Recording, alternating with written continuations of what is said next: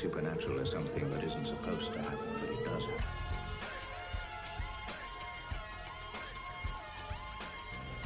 AM 1420, WBSM presents Spooky South Coast with your hosts, Tim Weisberg and Matt Costa.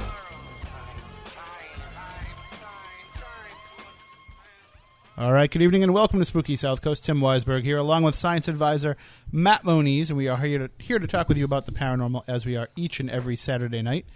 And uh, we'll have another abbreviated show due to the Boston Red Sox, but uh, we are going to have a fantastic show for you because this is something that has been going on uh, all week now. This this controversy, this conversation, this discussion uh, this debate, this discourse regarding an article that appeared on the Who Forted magazine uh, website. That's whofortedblog.com. You know, it's kind of like Who Farted, but it's Who Forted after Charles Fort. And uh, we're going to be talking with Greg Newkirk, who is the uh, main forwarder over at Who Forted. Usually, when somebody forts, they point to Greg first. So he'll be joining us uh, coming up probably in the, the next hour uh, only because we have a brief amount of time here uh, before the news. But he wrote an article called Bad Vibes Can Dealing with Evil Spirits Kill You? And this is something that we've talked about in the paranormal field for a few years now, uh, since we've lost a, a good number of these researchers in recent years who have gone up against the evil and have gone up against the demonic. And we'll be discussing kind of the nature of what exactly is considered evil. We'll be talking about whether or not these afflictions that have uh, beset upon these investigators could have to do with something uh, more than just going up against evil.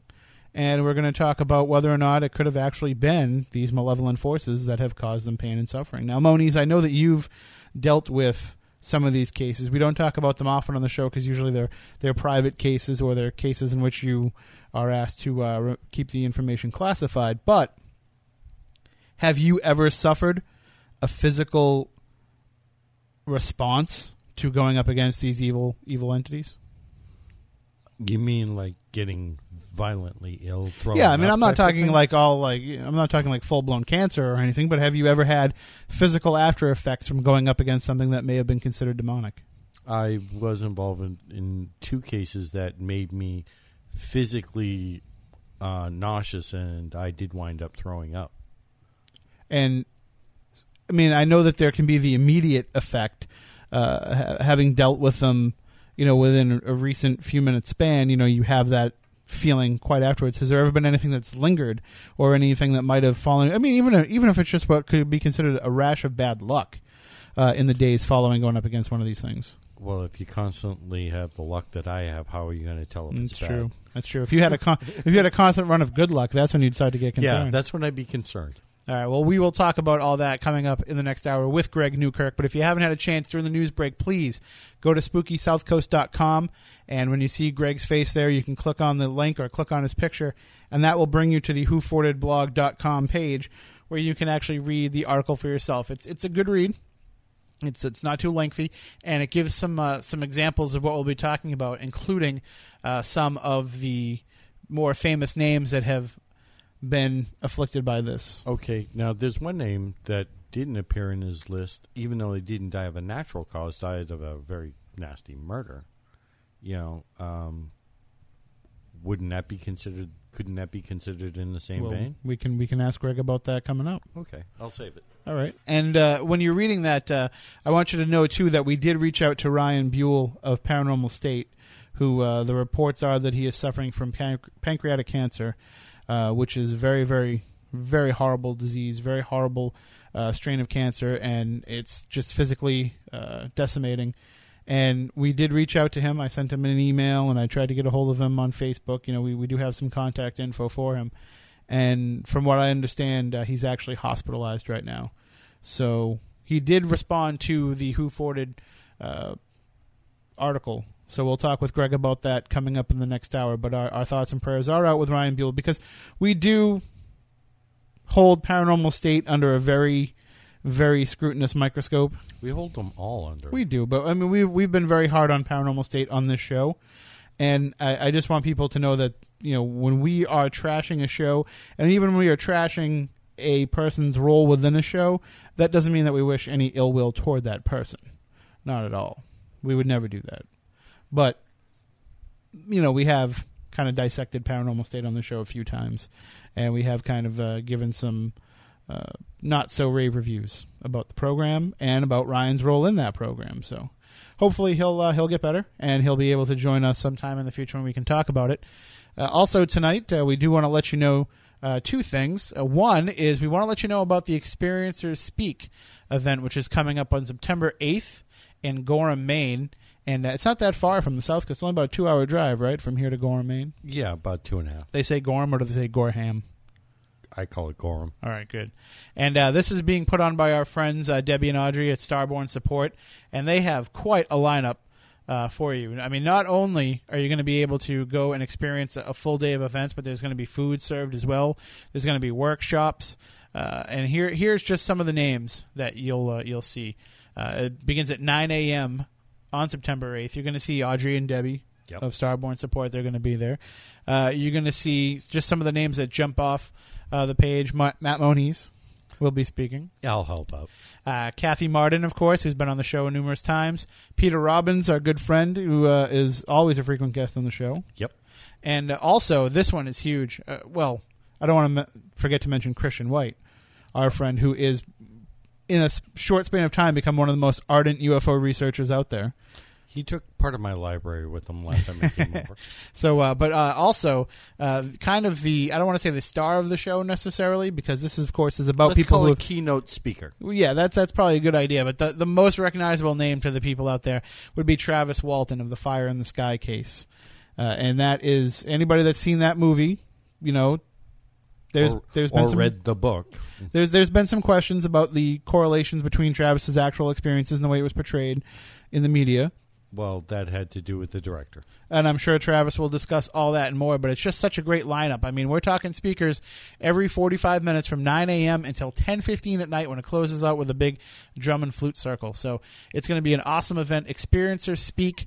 That'll be uh, Saturday, September 8th. Yep. Moniz will have to be calling in from there that night, and uh, it's going to be at the. Hold on, let me click on this here. I didn't have it lined up.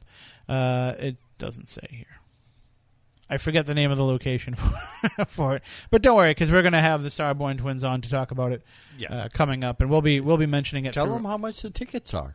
uh, they are. You can tell them, They're twenty twelve. Twenty dollars twelve cents. and you can't you can't beat that. Aside Yeah, for aside all day with all these people. aside yeah. from 2012, you're getting to see some of the heavy hitters in ufology speak. So There's going to be other vendors there. It's also a holistic uh, event as well. There's going to be healers, Reiki, and other metaphysical things going on there as well. So if you want to find out more about it, just go to starbornsupport.com and click on the Facebook tab, and that'll bring you uh, to where you can check out the experiences to speak.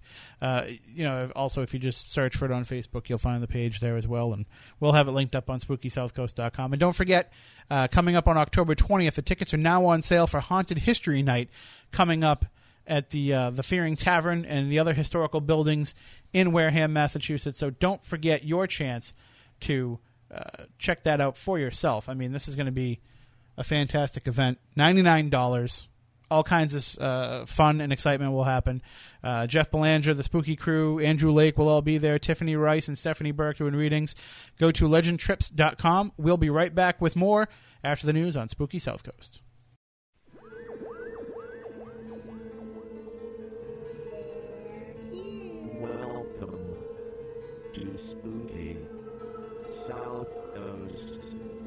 I know the supernatural is something that isn't supposed to happen, but it does happen.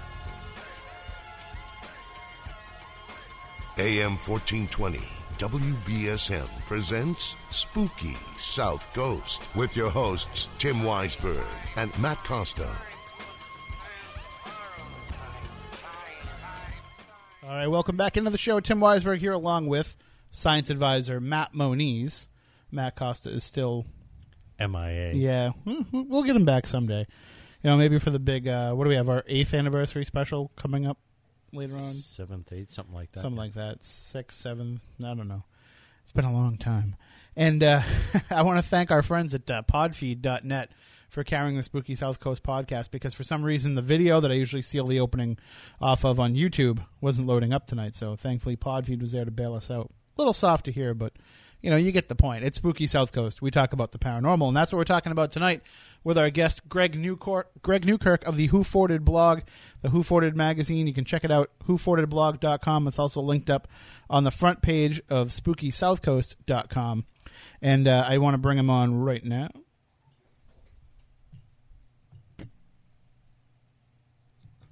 Good evening, Greg. How are you? Hey guys, thanks for having me on again. Oh, we're glad to have you back, and sorry about the, the little delay there. I'm Oh, no- pressing, no pressing all the worries. buttons. Now, uh, I do have to ask you. I don't know how much of the news you could hear, uh, but how funny was that story that they were talking about, where uh, people at the Tony Robbins event suffered third degree burns in their feet from walking across hot coals? Oh gosh, I can't even I can't even begin to speculate on that one. Aren't you glad that uh, you don't have to follow the, the motivational speakers in the world? yeah, no kidding. I mean, man, they, so, some of them, the, the stuff that they do. I mean, I can understand the, the process of trying to do what they do, but I don't know. I would never. And there's a lot of liability in having people walk across hot coals. We should be our own motivational speakers. There you go. And that's that's what we try to do here. And uh, we were fascinated by this uh, piece that you put together. Bad vibes can dealing with evil spirits kill you. And I don't want to say that you know Who Forted isn't a responsible uh, journalistic entity, but I mean, come on, that, that's not your bread and butter. That's not what you're trying to do. Well, you know, once in a you know, here's the thing. Here's the thing. With Who Forted, we are obviously, I mean, clearly from the name you can tell that we don't take ourselves terribly seriously. Mm-hmm. But we love the paranormal. We love the Fortean, the strange, the odd. We do. We really love it. We grew up in this realm of oddness. So it does, you know, mean something to us when people start to say, "Oh, well, this person got sick. You know, this person, this person got sick because they they dealt with evil spirits and that kind of thing." So once in a while, once in a great while, we can actually make a serious point, but uh, you know, we don't like to make a habit of it.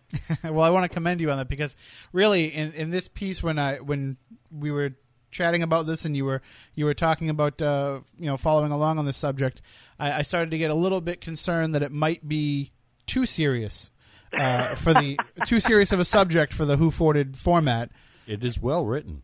Yeah, it is. It's definitely well written, and, and you thanks. definitely do a great job of, of putting out all sides. And I think that that's something that's lost in this conversation within the paranormal field. Is too many people just take the idea of those who go up against evil and negativity having these things beset them. They just take it at face value that well, that's why you get what you ask for. Well, there, it, it seems to me that there's no one really on the fence anymore. You either have the people who believe that evil spirits are out to kill them and destroy their lives, or you have the people that are just making fun of those people. You have the hardline skeptics who don't believe anything. Uh, there's there's not much of a middle ground anymore, and I think if there's any if there's anything that we try to do, it's try to to toe that line as much as we possibly can because that's the most fun place to be because you get a little bit of both worlds. You know, you don't have to commit to anything. Sure. And and when you don't have to, then it allows you to kind of play with both sides and and and be able to you know delve a little deeper into each side because you're not so committed. I think once you become too committed to one viewpoint, you start to not be able to see the other side that well. Well, we can also get everyone really riled up. It worked. it definitely worked. Now I have to ask. I mean, have you heard some? Uh, I've heard, I've seen and read a lot of positive feedback uh, to this article, but have you heard some negative feedback from anybody? Oh yeah, I mean, I, I actually just uh, read a comment the other day from a woman who thought that we were trying to perform a smear campaign on the Warrens, which obviously they just must have missed the point completely and not really read it. There was another guy who uh, started reading it and then saw the Warrens mentioned and then just stopped reading it and then decided to trash the piece before even reading the whole thing and realizing that I wasn't, you know, I wasn't actually praising the Warrens. Um, you know, so there. I mean, there's going to be there's going to be some negative responses no matter what. I mean, it's kind of a volatile subject. You know, I mean, there's there's well, for example, what prompted me to actually write the article to begin with was the fact that um, Paranormal State's Ryan Buell announced that he was diagnosed with pancreatic cancer, and I had heard someone say, "Well, that's what you get for messing with evil spirits." That didn't actually sound like a very fair thing to say, which was why I wanted to write this piece, kind of exploring what the other options could have possibly been. So there's going to be, you know, with a volatile subject like that, there's always going to be people who who are are not too happy to to read about it. Well, what, one of the more interesting uh, things that came about this was the fact that Ryan did respond uh, to the article, but it, he responded to it in kind of a roundabout way. Mm-hmm. Uh, of course, it was almost completely plagiarized on an Examiner.com article, which I'm sure thrilled you. Well, well, the, the funny part about that is the, the lady actually writes for us. well, then that explains it. It wasn't plagiarism then. No, It- I, I think she was. I think she was trying to give us a, uh, some more views, Mm-hmm. and uh, it just might have looked. I can see how it might have looked a lot, a lot worse. Well, but I mean, for, fortunately, then you know it's it's in, it's in the family, so it's okay. it's kind of like when I rip off everything out of Belanger's books and uh, Balzano's books, so it works out. But There uh, you go. uh, when Ryan responded to it, I mean, how how shocked were you to see that he actually took the time to uh, to to respond, especially considering his current state? I mean, from what I understand, he was he was hospitalized yesterday. I saw that. Yeah, I, I was. I was uh, sh- uh, completely shocked. Um, it's it's no secret that I haven't always been the biggest fan of Ryan's show or some of the things that he's done with his career. Um, so I was intensely shocked because I, I, it was it was interesting to me because it showed that he has paid attention to some of the things that we have written about him and Paranormal State before. Um, but that uh, you know the fact that he actually said that he liked the piece was the most shocking part out of all of it. But when it comes down to it, I mean, regardless of what I think about anything that he's done with his career, I get that it's just a job. I understand that. Um, but at the end of the day, you know, he's a he's a human being, and he has, you know, at 30 years old, he has one of the most incredibly destructive forms of cancer out there. So my heart goes out to him, regardless of uh, what I thought about what he's done before. Uh, it's still sad. Well, I, I think too that uh, when somebody is kind of in the public eye like that, I mean, they're going to be aware that things are written about them, but also they're going to have people who are going to want to tell them.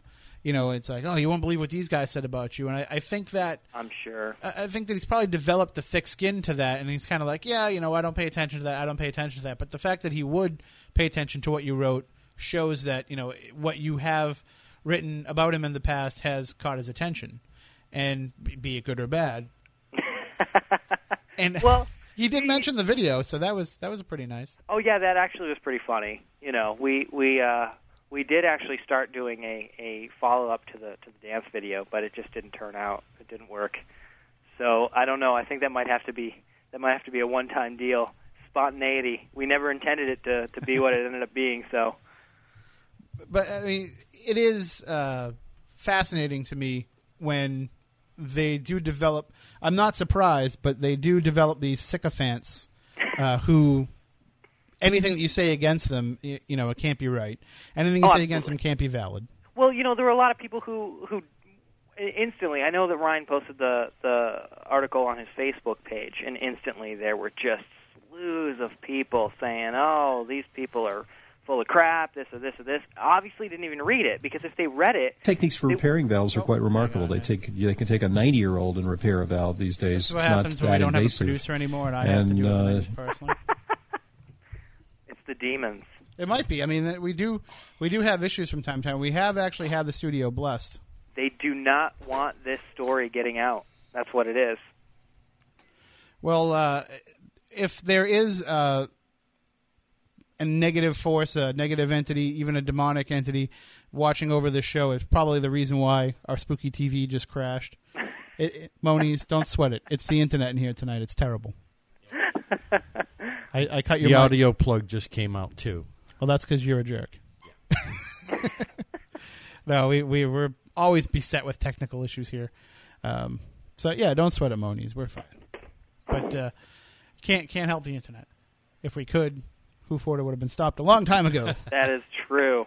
Now, when you were writing about some of these other cases, though, I mean, uh, sure, the Ryan conversation is going to be out there.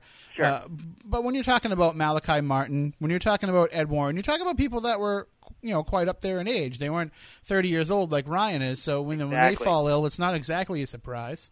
Well, you know, and the thing is, even even with this article that I'd written, you know, I, I, I tried to start it out by by giving people, you know, the, the the stories that I've heard about how these people died and how it was related to some supernatural force. Um, but then towards the end, you know, I made the same point. You know, a lot of these guys are pretty old. Um, you know, Malachi Malachi Martin was in his uh, he was cl- close to his 80s. Mm-hmm. Um, Ed Warren was close to his 80s when these guys died. But yet, even and even still, if you read the comments, there are still people who believe that it was the demonic forces that killed them. That something demonic pushed Malachi Martin down the stairs. They were just waiting for the right time when no one was around, and they killed him that way.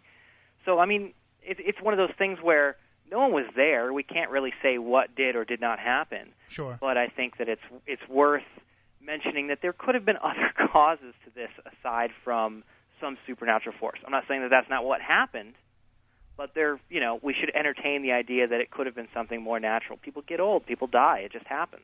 Well, and not to mention an exorcist being pushed down a staircase. Uh, I know that sounds familiar, before. right? Yeah. But uh, yeah, and with the case with Ed Warren, I mean, I, I think part of the the reason why uh, Ed might be thrown into the mix with a lot of people is because uh, many people don't know about the fact that he actually fell ill, you know, six years before he passed away, because the family kept it under wraps. Uh-huh. And it wasn't until I mean, I, I remember I didn't hear about him being sick for that long until I spoke to John Zaffis right after he died. And so I, I think people think that that was kind of a sudden thing, and that it wasn't necessarily this gradual decline of his health. Yeah, absolutely, absolutely. I didn't hear about it until uh, actually it was the day that I met John Zaffis that he sort of filled us in about what was actually going on. I had no idea, and I mean I'd read a bunch of the Warrens' books before, and for all I knew, they were still out there, you know, fighting evil. But uh, yeah, I, I think that it was because they did such a good job keeping that keeping that quiet. No one had any idea, and they thought it was just this. All of a sudden, boom, he was gone. And it, also, I mean, there are two people, uh, Malachi Martin and Ed Warren, who it's almost like you expect them to have a dramatic exit from this world Oh, absolutely. because of the dramatic way in which they lived. Absolutely, absolutely. You know, anyone who's read any of their books would imagine that they, you know, that was just how they were going to go out. Everything that they did was so dramatic. I mean, and I, I haven't heard every Malachi Martin interview that he did with Art Bell, but I've, I've heard a good portion of them. And he always did seem to have this um, belief that someday they were going to get him. He did. He did. He said that all the time. He remains to this day my favorite coast to coast interviewee ever. I can listen to his stuff over and over and over again. And I remember in, in one in particular, he said that he beca- he had actually seen the devil. He said he'd he'd met Satan, and that Satan was out to get him. That at some point, because of all of the things that he had intervened in, all of the plans that he had foiled, of the uh, the, the malevolent, that they were out to get him, and they were just waiting for the right time. Well, and one of the uh, more, I, I don't know, believable aspects of the Malachi Martin case, though, uh, to me was the fact that you know this wasn't what he was all about. This wasn't his primary uh, job in life, but it kind of took him over, and it took him over almost at the Vatican's request uh, that he reluctantly kind of stepped into this. A lot of these people that are on the list uh, almost seem like they pick and chose to go after the demonic, whereas you know with with Father Martin, it kind of called him. Uh, but you know when you're talking to a guy like Ed Warren, you know they chose that path. Oh yeah, yeah. They They, could have turned it away from it. Sure, for sure, for sure. Um, most of these people, you know, with with Martin, I don't think that he made a career out of it. Mm-hmm. Everybody else on the list, they pretty much have made a career out of it. That's how they made their bread and butter. That's right, how the they made their financial money. gain out of it. Yeah, Absolutely, absolutely. So it was in their best interest to continue going about this and to find the wildest and craziest stories that they possibly could because they made books out of them. And then the books ended up turning into movies like the Amityville Horror, things like that. And of course, they made tons of royalties out of this. So that was their job. and not only that, but I mean, you got to think that not only are you going to make the money from the book, you're going to make the money from the movie, but in subsequent years, every time there's a documentary made, or you know, you- there's there's has to be a check involved with for your appearance. Or every time that you decide to show up to a, a, a convention, mm-hmm. you get to you know charge twenty five bucks for your fifteen cent printed photo from Kinkos, that kind of thing too. You know, uh, it's like I said in the article. A lot of these people are are hustlers in every sense of the word, and I don't necessarily mean that in a bad way.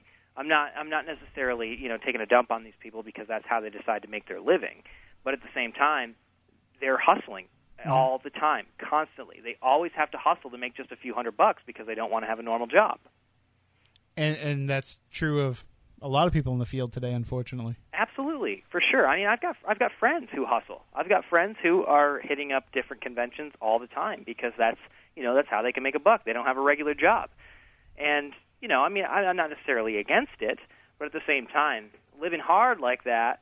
That's another thing. I mean, you, when when you finally start to collapse, you can't necessarily blame that on a on an evil spirit. You got to look at the way that you're living, eating at diners all the time, and smoking two packs of cigarettes a day.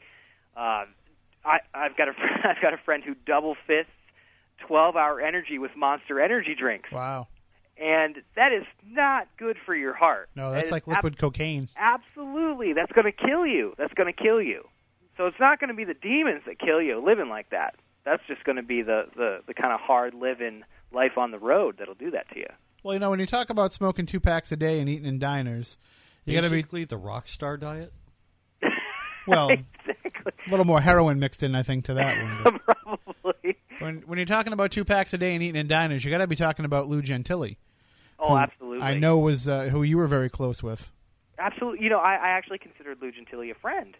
Uh, he was somebody that I spent many late nights talking to um, on on Yahoo Messenger as a kid, and he used to offer me all kinds of advice on how to chase down ghosts and things like that. I'd met him at a, a, a horror convention years and years ago, and I remember sitting next to the guy in the middle of the night, and he had just eaten this humongous cheeseburger, and he chased it with two cigarettes. I remember I remember ex- explicitly him asking if he was offending me because I was blowing the smoke out of my face Mhm. because he had smoked so many of them. So, you know, eventually when he passed away, I couldn't help but think that it was, you know, less what he was doing and and more what came along with what he was doing that ended up doing it. And I, I don't know how much of that was the the paranormal lifestyle and how much of it was just the way he envisioned himself. I mean, he just saw himself as that, you know, that late night radio host type, you know, talk radio personality. You know, like Eric Bogosian behind the cigarette, behind the microphone. my favorite thing about Lou Gentile was the fact that he was fined for running a pirate radio station out of Philadelphia. he you know he was one of the few people in the rate i mean I, when we started this program in 2006 mm-hmm. there were a lot of people who were supportive uh, of the idea of us being in the field and people from the field who were supportive but not a lot of radio people were supportive. Mm-hmm. And lou gentile was one of the first people to kind of reach out and to, to kind of say you know hey good luck with this.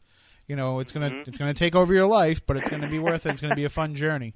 You know, I, I have nothing bad to say about the guy. I really liked him, regardless of how I feel about, you know, my opinions obviously are a little bit different uh, on the world than his were, but the guy was a pretty genuine guy. He at least believed. I, I really do think that he at least believed that uh, he was coming into contact with all these things. I think that he was pretty, pretty genuine in that sense.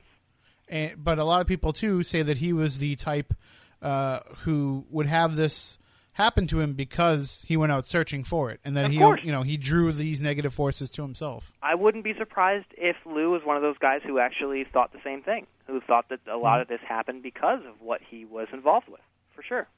And for anybody out there who who isn't familiar with Lou Gentile, because I think you know th- there is a good portion of today's you know paranormal audience that may not be, uh, you know, they think you know Coast to Coast began and ended with uh, George Noory. Mm-hmm. and don't even get me started on John B. Wells. oh, I have to listen to that on the way home from the show every Saturday night, and I just want to put my fist. You know, Chris, Chris Balzano and I are starting the media tour for our new book, Haunted Objects, and mm-hmm. you know, I said, is it wrong that when I send the press release to Coast to Coast that I specifically put, just please don't put us with John B. Wells? I mean, are we of that kind of ilk yet? Can we say those things? But anyway, I digress. Thankfully, we don't air Coast to Coast on this station, so I was going to say. uh, that No, that would be a great enough. lead-in. Yes. Yeah. Now here's the really sucky John B. Wells. Good night. but uh, one one of the the names that's that's on this list uh, of people who suffered as a result of their uh, experiences with the demonic it would be George Lutz.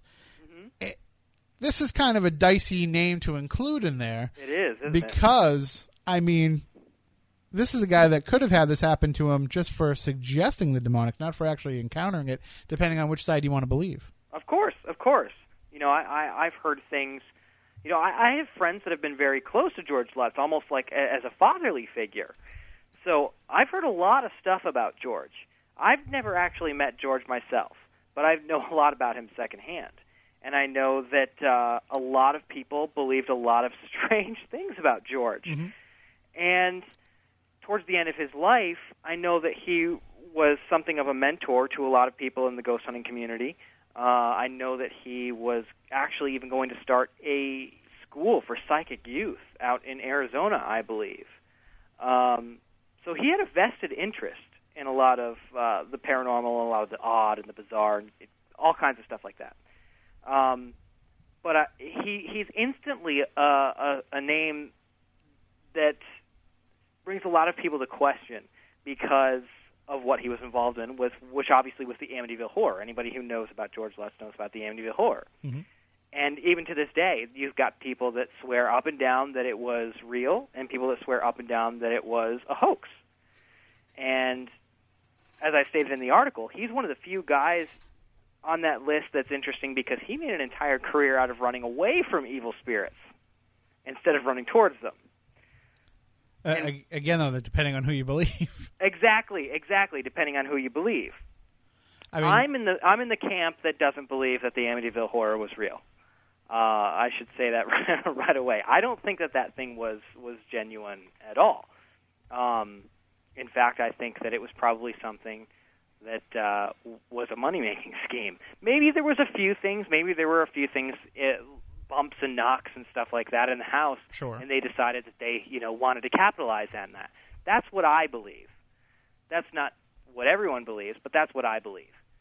So when I think about George Lutz, I think that maybe it was the stress of having to deal with the lawsuits that he went through towards the end of his life that killed him. sure. Um, he was in a lawsuit right when he died. He actually had just lost a lawsuit against uh, the the film company that had put out the, I think it was uh, 2005 uh, remake of the Amityville Horror, the one that, yep. that had Ryan Reynolds play Yes, him. Green, Green Lantern is George Lutz. Yes. Yes, exactly, exactly. And uh, he actually was suing them for misrepresentation because they used the name George Lutz and they turned Ryan Reynolds into a dog-killing psychopath, and he didn't like that very much, and he lost. And shortly after he lost, it was a few months that he uh, he he passed away. So that kind of thing is stressful because he was trying to defend his legacy and his name. And that's the type of thing that can actually i mean i mean he he died of heart disease clearly linked to stress. So it's not a far leap to think that it was you know amityville could have killed him after all but not in the way that most people might have thought. And if you believe Jay Anson's book, which you know anybody with more than a third grade education probably can see that he's not a great writer, so therefore, why would you believe anything that he says? But uh, you know, he should have died years ago from riding a motorcycle on icy roads on Long Island in December. But if he made it through that, he can make it through the demonic. Uh, we've had uh, Christopher Lutz on the show, and I, I don't know if you've been following along with Chris I, Quaratino. I have actually, a va- vague idea of what's happening i've i've heard a few things but he's putting forth the idea that uh, that George was actually involved in the occult before the family moved into that house. you know that's not surprising because funny enough i heard the exact same thing from george lutz back in probably 2004 Aha, see. he had said that they, he was involved in, in transcendental meditation and all kinds of Well, no, I mean, uh, I wouldn't put TM in the occult category, and I, I don't think that uh, that that Chris was either. I think he was alluding to something far more sinister. I mean, he wouldn't, of course, go into details with us because he had a pay per view special that he was trying to sell. Ah, but of uh, course. surprise. But uh, you know, from private conversations that I've had with Chris, I mean, it sounds like you know he was involved in, in some really really dark stuff. Well, that was the sort of idea that Lou was trying to convey to me without, you know, using so many words. Mm-hmm. Not only not only Lou, but also the Warrens. I mean, he had this to say about because Lou actually worked for the Warrens, and I guess that all quit when the Warrens said that Lou was nothing but their driver. Was was Lou the one that started putting forth the idea that the Warrens were devil worshippers? Oh, totally, for sure. Yeah. Well, I, well, he was at least one of them. He was at least one of them. Yeah, I, I remember hearing distinctly him him uh, say that to us one time over dinner. And and supposedly the idea was that you know the Warrens, this was kind of their uh, financial reward for for worshiping Satan, and this was the path he gave them to kind of spread his word. And He he didn't say that in so many words, but he definitely he definitely alluded to it. yeah, this is this is kind of where people have taken that conversation over the years. Yeah. I just I feel bad for Lorraine because I, I don't think she really. I mean, this is just my opinion. I've I've never met the woman, but I feel like she kind of has no idea what's going on at this point. I tried to meet the woman, but she refused. She refused to meet you, or Tony refused to let you meet her. It must have been Tony. Yeah, Yeah. yeah, absolutely. Yeah, they wouldn't let us anywhere. We had someone who was we were it was the Chicago Ghost Conference a few years ago, and we wanted to interview her so badly. And the people who ran the conference came out to us and said, "You are in no way allowed to approach, even approach Lorraine. Don't even look at her." Nice. Yeah, it was great. That's how you know you've made it. I, I guess. You know, when when people are borderline filing restraining orders against you before they've ever even met you, Oh, I guess. you know you're doing your job right. now, one one more name on this list I, I want to discuss before we get into some of the, the how and the why of this is uh, is Tom Robertson, who's a name that's probably not familiar to a lot of people here in America. hmm He's he's actually more popular over in Scotland, over across the across the pond, so to speak. He's uh, a very interesting fellow. He he just wrote a very interesting book, um, in which he uh, alludes to the idea that he came face to face with a vampire who needed his help because Michael Jackson was trying to kidnap the vampire because Michael Jackson wanted eternal life. Interesting guy, Tom Robertson. Didn't really work out too well for Michael Jackson. I don't. I think. don't think he ever caught the vampire. So maybe Tom Robertson had something to do with that. Unless he did, and you know, we just don't know what he's been doing lately. That's true. That's possible. very true. Well, I mean, Robertson's always kind of struck me as the. I, I, right now, I can't think of the name off the top of my head, but there's uh, another quote unquote researcher over in England who is pretty much like, you know, he's kind of like the uh, the Snooki of the paranormal over there. I mean, whenever they want to throw somebody up on TV, he's always got something to talk about or promote. That's who they pick. Yeah, and so Robertson to me seems to come from that same type of camp. Sure. Of you know he's always had the most profound experiences, Of so course. he's got something to contribute to every you know BBC documentary on the topic. Of course, one of those guys where you almost wonder if he's not kind of trying to pull one over on everybody else. Mhm. Yeah, exactly. Well, he was recently diagnosed with uh, uh, with cancer, um, and you know he as well thinks that a lot of that was due to messing with evil spirits. So he's another one in that camp where even though I think a lot of people in North America won't be terribly familiar with him, he's definitely worth looking up. I would definitely recommend people look him up because his stories, if nothing else, are terribly entertaining. Um, he's another one worth mentioning because he's he's fairly popular overseas. I've got one for you. Even though he didn't die of cancer, he died of a murder. D. Scott Rogo. Why should I know that name? I, I Uh, know that he wrote name. many books on Yeah, he, paranormal. he was kind of though he, he was, was from the seventies and but he was also a little bit underground Yeah. for his time, and he kind of has come to light in recent years. Well, I read him back in back in the day. Uh, you know, at least 18, 20 years ago. yeah, I was going to say he sounds he sounds terribly familiar. Uh, he wrote many, many books on the paranormal. Uh, he was murdered by a uh, a handyman that he had help out, uh, and even the handyman doesn't even really know why he did it. Wow.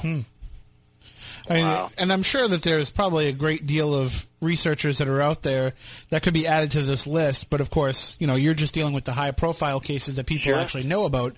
Uh, there, there's This probably is, like I said, this is just a paranormal investigator that, you know, died of a, a violent death. but Yeah, that yeah. but that doesn't mean that it couldn't be tied into. Of And course. that's that's my point. And, and I think today, especially, you know, we have uh, every group now has to have their resident demonologist or their resident exorcist, Oh, sure. and we have Sure. lay exorcists all over the world now because it's everybody's a ghost hunter now, so it's sexier to be a demonologist or, or an exorcist. That's the new thing. Well, I don't I don't know if you guys know about this, but but apparently jinn are the new thing. Yes, I've been following along with that. Yes, It's the jinn. So I don't know if we're going to have Thank you, Rosemary Ellen. I was going to say you can Exactly. usually you can usually tell what's popular because Rosemary puts out a book on it. exactly. So we've got the jinnologist coming up, I'm sure. Uh, well, I actually know we uh, Moniz and I know somebody here locally who has been talking about jinn for quite a few years. She's married to somebody uh, who's who's from you know the the, the Persia area, not Persia, saying like uh, two hundred years ago. I'm talking about now, Yeah, yeah. but uh, you know from that Middle East area, and so she can share some of these stories with us. And this is before we started hearing about uh, this influx he of has a good cases. reason to be talking about it. Yeah, and, and, and actually said throughout the theory a few years ago that, you know, a lot of what we call negative spirits, elementals, demons, any of this kind of stuff could all be, you know, what my husband's culture calls jinn. And that was before I heard about it. I mean, to me, gin was something that you mix with tonic and drank like an old man. But, you know, when I when I started to, to research it a little bit more, I realized, hey, yeah, you know, that could be what it is. And then, boom, Rosemary's book comes out. So now every and I just wrote, as I mentioned, I can't mention it enough. I just wrote a book on haunted objects, available from Amazon. Sold out three times already. But uh, so I just wrote this book on that. And in researching haunted objects online, you know, two years ago when we first started putting together notes for this, every time I looked up a haunted item on eBay, they would talk about the ghost that inhabited this object. Now everything has a jinn attached to it. Of course, it's funny how that happened. Why a Victorian era British camisole, uh, camisole cameo? See where mind is, where my mind is tonight. Attached to it. But uh, yeah, I mean, why why would that happen? Got to make the sale. Yeah, you got to you got, you got to appeal to today's crowd. that's what they're searching for, right? Uh, but anyway, so is you, all these groups now have their their their demonologists, have their person whose designation is okay. If this thing's evil, this one's all on you. The rest of us are going to dunks. of course. But uh, I mean, isn't that going to lead to probably more input into this article, into the, the theme of this article, because you're going to have more people doing it, and more people are just going to get sick. That's how life is, and it's going to start to be blamed on this. Well, you know, one of the things that I, I wanted to touch on in the article is the fact that even having a negative headspace, putting yourself in that position, I mean, put yourself in the shoes of a guy who actually believes, like really believes, that there are these evil spirits surrounding us at all times, and they are just waiting for the moment to strike. Mm-hmm. If you put yourself in the shoes of that person, you're going to be pretty paranoid all the time, and you're going to look at everything, you know, sideways because you're going to wonder, well, is this something? Is this a test that was put here by some evil spirit? Or if I do this, if no one's around me, is this thing going to attack me? If you're in that headspace, you're going to be pretty negative all the time. Right. And it's shown that just having that kind of negativity can lead to you getting sick. It can be a self-fulfilling prophecy. If you're constantly looking over your shoulder, worried that something's going to attack you, you're just putting yourself in this place where you're you're feeling badly. There was a, a test conducted recently that showed that those people who were going for a medical uh, checkup, if they believed that they were going to receive poor service, just their negativity alone could override powerful opiates, and they would still feel pain, even though they were injected with very powerful painkillers. They would still feel pain just because they believed those painkillers wouldn't work.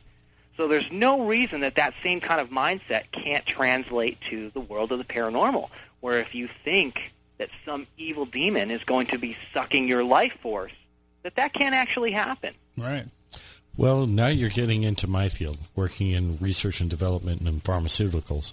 Aha. Uh, I am a metabolism and fate chemistry specialist, so Uh-huh. I so I can say for sure that knowing that there have been a number of other studies on, done about the way the mind works and what your emotional state is is directly connected to the various chemicals that you produce in your brain and the rest of your body. Now, if people in high, they've discovered that people in high stress states and constant high stress states will get sick because their body is being stressed. They are producing certain uh, compounds because the body's metabolism is being artificially altered by their emotional state.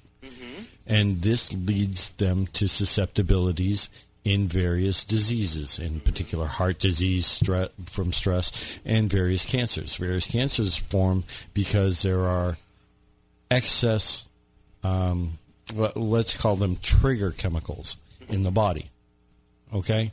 So we know that having excess stress or worry or something that causes you undue agitation can definitely lead to the um, the priming of, of cancers and Can, other illnesses. can I just ask you a question, Moniz? Sure. Is there any link to that level of stress uh, in that, that situation leading to any kind of uh, hallucinations? Oh, interesting. Uh, uh, it could in certain cases, depending upon you know a number of different factors. But at that point, you're you're already so sick and you're you know I mean, I, I can't imagine that uh, you know paranoia is a great state to to live in perpetually. Sure. I mean, I don't know. I mean, I'm sure people who are big time weed smokers can be like, no, paranoia is fine. You can live in it constantly. okay. but it just seems like uh, you know that the more stressed you are, the more susceptible you may be to thinking everything is out to get you. Yeah. So, well, and you know, Greg, you mentioned also uh, earlier in the show, you talked about the lifestyle that these people live. So, in addition to kind of their mental state, their physical state isn't exactly top notch either. Of course, of course. I mean, a lot of these people, like I said, a lot of these people try and make the paranormal circuit their prime source of income. And that's not an easy thing to do unless you're on some wildly successful show like Ghost Hunters. Uh, these people are constantly hustling. They are constantly traveling across the country. They're staying up late. You know, they're going, they're hosting ghost hunts in the middle of the night at places uh, from 12 to 4 a.m. and their hotel has a 12 a.m. checkout time. So these people are living very hard. They're eating at diners that are the first place they can find along the highway, uh, smoking constantly, drinking tons of energy drinks, things like that.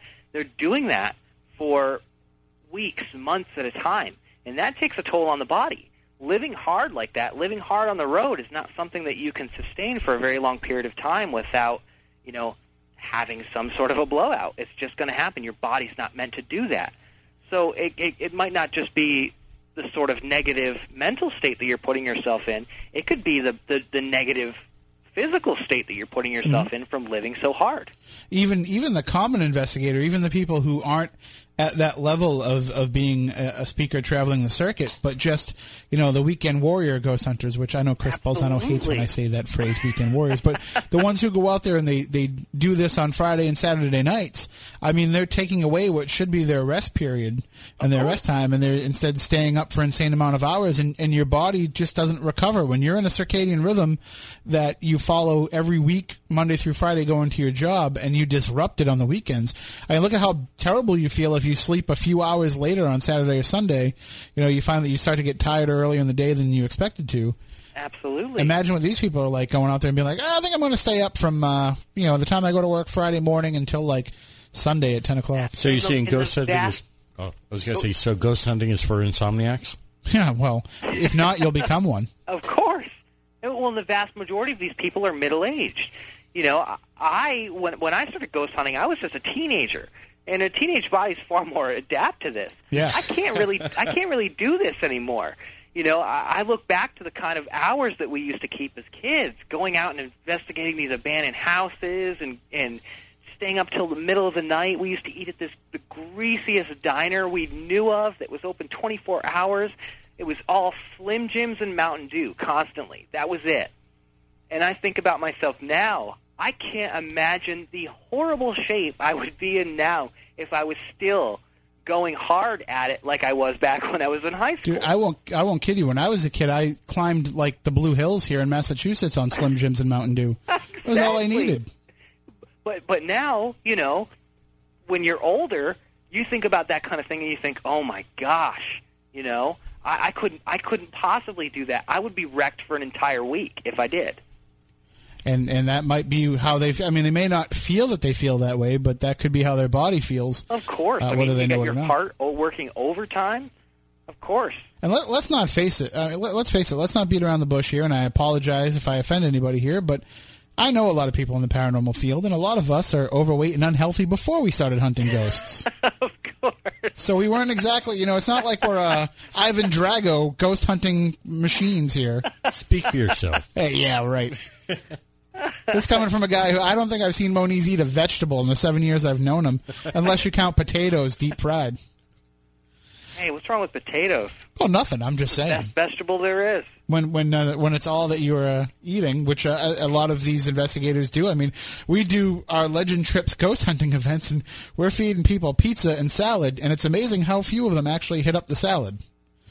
Hey, more salad for everyone else. Yeah. Bring the vegans. They, we do. We usually have a couple. There you go. yeah, That's they taste job. good. Yeah, they ta taste the same as everybody else. But when when you're looking at uh, a lot of these uh, cases, uh, and when you're talking about the the lifestyle that they start to endure, uh, there. I mean, there is the idea that yes, you're you're not physically sound to go into this, but a, a lot of the people who do it now, I think, aren't spiritually sound either. I mean, you always hear somebody like John Zaffis or Keith Johnson or any of these people saying, listen, don't go into this if you don't feel like you're ready. And that's the reason why I've never taken on a demonic case and I won't. Uh, even if it's a suspicion of one, I know to stay away because I'm not spiritually grounded enough. So I think that that's another factor that could could play into that whole negative kind of woe is me belief is that they're not strong enough in faith to, to go up against these things. Of course, of course. And I mean, uh, again, with you know, when when writing this article, I didn't mean to say that I didn't believe that you know these things could possibly exist. I, again, I, I'm a fence sitter. I like to sit at the fence and observe both sides. I'm ju- I, my only point was to just say that you know, if there there could be people that don't believe demons exist, and then there's the people that believe that defi- definitely demons do exist. I just wanted to say that there are other options, and it's worth entertaining that there are these other options that could have said it, that, or that, that could have done these things to these people. You know, it, whether it be your lifestyle, whether it be the sort of negative headspace you put in, or even per- perhaps it was the influence of some malevolent spirit that we, you know, do not have any kind of a grasp on. Sure, I'm open to all of those things, mm-hmm. and uh, you know, I'm not a person. I've I've I did one home investigation in my entire life, and that was it. That was enough to let me know that I never wanted to do another one again. It was just such a horrible experience to me. I would much rather go out and check out abandoned, haunted hotspots and things like that, or chase monsters like Bigfoot. That's that's more more my angle, I guess. So I, realize that there's a lot of people that do this and they believe that they're doing good. They're going out and they're trying to help people get rid of, you know, something that's plaguing their family or whatnot. And more power to them. That's great. That's great. But it's one of those deals where, as I say in the article, every career has a risk. Mhm. It's it's one of those things that you have to sit there and you have to weigh. Is it worth the price of the payoff? And considering how few people actually get the payoff as a result of this, Exactly. you know, you have to re- really weigh that too as well. Exactly. Well, I mean, who's to say that the payoff isn't wholly negative? Right. And, and I mean, I guess the the other factor in a lot of this, and it's what led you to, to consider writing this article in the first place, is that you know karma could be a factor. Of course. I- Of I mean, the fact that you're out there and you're, you know, even paying heed to these creatures, you know, maybe Mm-hmm. maybe God doesn't like that. Of course. Well, I mean, if you want to look at it from a purely biblical perspective, I was raised in a, a Baptist minister's household. My dad was a Baptist minister. Not not from Westboro Baptist, I hope. No, no, Okay. not anything that hardcore. no, not at all. But I remember as a kid, I had people going to my dad and saying, "You need to stop your son from going and ghost hunting because it clearly states in the Bible that you are not to commune with spirits. You're not to commune with spirits. You're not to consult psychics, et cetera, et cetera, et cetera." So anyone who's extremely uh, religious could obviously look at a lot of these things and say, "Oh, well, these people are just getting what they deserve for dealing with things that God said you weren't supposed to mess with to begin with." Mhm. So there's always that angle too. I don't necessarily believe that. Um, I, I, I guess I, I don't know. I don't know what you'd call me. I, I, maybe I'm an agnostic. Um, I think I don't even believe that ghosts are the spirits of dead people. You know, Uh, there's, we there's are we are kindred souls. uh, yeah, I, I mean, there's there's there's there's this unsaid uh, rule that ghosts are the spirits of the dead that are you know walking the earth. I don't believe that. I think that ghosts exist for sure. I do. I've seen a lot of weird things in my day. I don't think they're dead people. Um, I don't know if there's something like a residual haunting where they're a recording, or whether there's something that we just don't even, you know, haven't even figured out yet. But I don't think they're dead people. So I'm not of that camp that's extremely religious and says that you shouldn't commune with these things and you shouldn't consult psychics and things like that. But I can see how someone from that camp might look at somebody like Ryan Buell or Ed Warren, et cetera, et cetera, and go, "Oh, well, this is this is what they get for messing with that." Right. I get it. Um, but then again, On the other hand, it could just be living long hours. Well, here's the thing too. Ryan Buell, that guy's not even been alive long enough to have to have lived hard or have done, you know, this or that. That guy, I, be, I, I honestly believe that's just crappy luck. Yeah. That's just crappy luck. And I that mean, diagnosis is kind of, you know, it is crappy luck. it's horrible. It's absolutely terrible. Like I said, I was depressed when I heard about it because that guy's only a couple years older than I am. That's just totally unfair. But that's life, and sometimes things like that happen. You know how many kids? There's there's thousands and thousands of children who are diagnosed with cancer all throughout the world. Kids who haven't nearly lived long enough to have pissed off some grand evil spirit mm-hmm. somewhere, or to have you know Haven't lived had reason to do that either. of course. They, and, and they, they, at the same time, they haven't lived long enough to have smoked two packs a day for 20 years or to have eaten at greasy diners for, you know, five nights a week for, for years. That's just, that's just crappy luck, and that's just the way that the world works. Sometimes bad things happen to good people without any reason whatsoever. That's just the way it is. And I think that, you know, uh, I hate to say this with only a few minutes left on the show, but uh, there's a good chance that a lot of it, too, is just coincidence. As much as people don't want to believe that, you know, that's what it could be. Absolutely. But I mean, that's the point. That was the kind of the point of the whole article is that there are other options. You know, you don't have to just believe one thing. And a lot of the times, a lot of this thing, again, is just chalked up to, to coincidence. Sometimes it can be, you know, living poorly is going to have a consequence, but sometimes, once in a while, it's just, that's just life. That's just life, and there's nothing you can do about it. Well, uh, we thank you for putting together the article and for all the work that you did uh, into it and for not shying away from the discussion that has happened after. Of course, that wouldn't be Who Forted style, you know, to hit and run. I guess not. That's just uh, the style of everybody else that tries to take you on. I well, seem to notice. yeah, that's kind of that's kind of the the, the, the thing we we've grown accustomed to. Well, you handle it well. So uh, thank thank you definitely for for uh, having uh, that position on the fence and to be able to look at both sides and, and kind of stay on that fence as much as you can because we need we need blogs like Who Forted, we need writing like yours uh, to keep the conversation going in the paranormal. Well, thank you so much. All right, and uh, I'm sure someday soon, you know, we'll we'll have you up here for a Moniz barbecue. We'll invite Jason Hawes and Grant Wilson over, and Oh, we'll call up Chip do Coffey it. and Brian Hahn. We'll, we'll all get together. They, they, I'm sure it. they're all dying to see you. I'm sure that they are. I'll bring backup. well, just bring beers. That's all Oh, you got to bring. all right, there we go. That solves it. All right. Thank you so much for joining us, Greg Newkirk from Who Forted Magazine. We'll talk to you real soon. Thanks again, guys. Have a great night. All right. That was uh, definitely an interesting discussion. I am looking forward to kind of seeing a lot of the follow up that happens as a result of that. Uh, there's already been great feedback to it on the page. If you go to whofortedblog.com, you'll see it there. If you go to spookysouthcoast.com, it's linked right up on the front page of our website. So check out the article, mull it over a little bit, see the points that Greg's making in the piece, uh, and then feel free to comment on it because the, the comments have been just as enlightening as to how people feel about this subject as the article. So uh, definitely check that out. And remember, uh, as you mentioned earlier in the show, Experiencers Speak is coming up September 8th. The tickets are only $20.12. Can't go wrong. So uh, just go to starbornsupport.com and that'll lead you to where you need to go. And our event is Legend Trips. Uh, the Haunted History Night 2012, which will be October 20th from 6 p.m. to 2 a.m. at the Haunted Corner of Wareham, Massachusetts, featuring the Fearing Tavern. Dinner, lectures, a live taping of 30 odd minutes, and five hours of ghost investigation, plus, uh, of course, analysis and discussion and all that kind of stuff. Tickets are only $99, so get them while you can.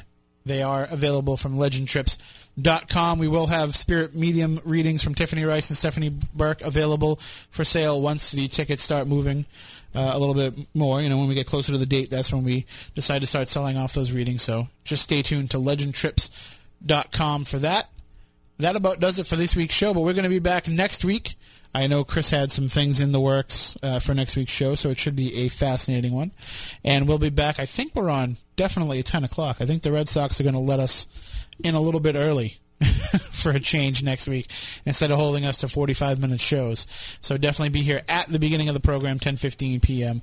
both on WBSM and on Spooky TV at SpookySouthCoast.com, where you can find all of our past episodes as well.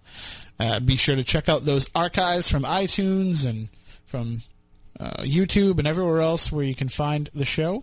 We look forward to talking to you next week. Until then, we want you all to stay spooktacular.